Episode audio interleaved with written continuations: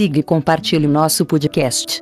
O nome da história de hoje é O Talismã. Dois habitantes da mesma cidade exerciam nela a mesma indústria, mas com resultados bem diversos. Um enriquecia-se, outro arruinava-se, o que não era de espantar, porque o primeiro zelava os seus negócios com uma atividade infatigável, enquanto que o segundo, entregue inteiramente aos seus prazeres, encarregava os estranhos da direção da sua casa.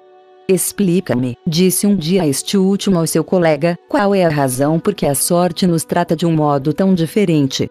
Vendemos as mesmas mercadorias, a minha loja está tão bem situada como a tua, e apesar disso, enquanto tu ganhas, eu não faço senão perder. E não é porque eu seja estroína, não bebo, nem jogo.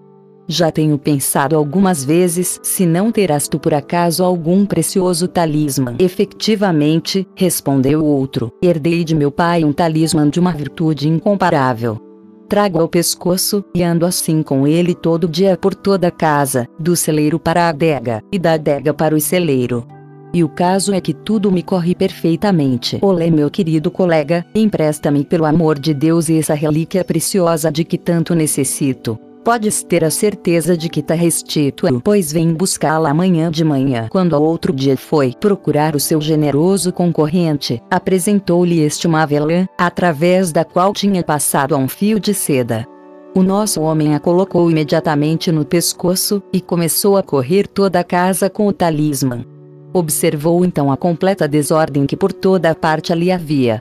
Na adega faltava-lhe vinho, cerveja e azeite. Na cozinha o pão, a carne e os legumes. No celeiro, o milho, o trigo, o feijão. Na estribaria, o feno e a aveia, roubados das manjedouras dos cavalos. Viu, finalmente, como os seus livros e registros estavam mal escriturados. Viu tudo isto, e que era necessário dar-lhe remédio, compreendendo que o dono da casa nunca pode ser substituído por terceira pessoa na direção dos seus negócios.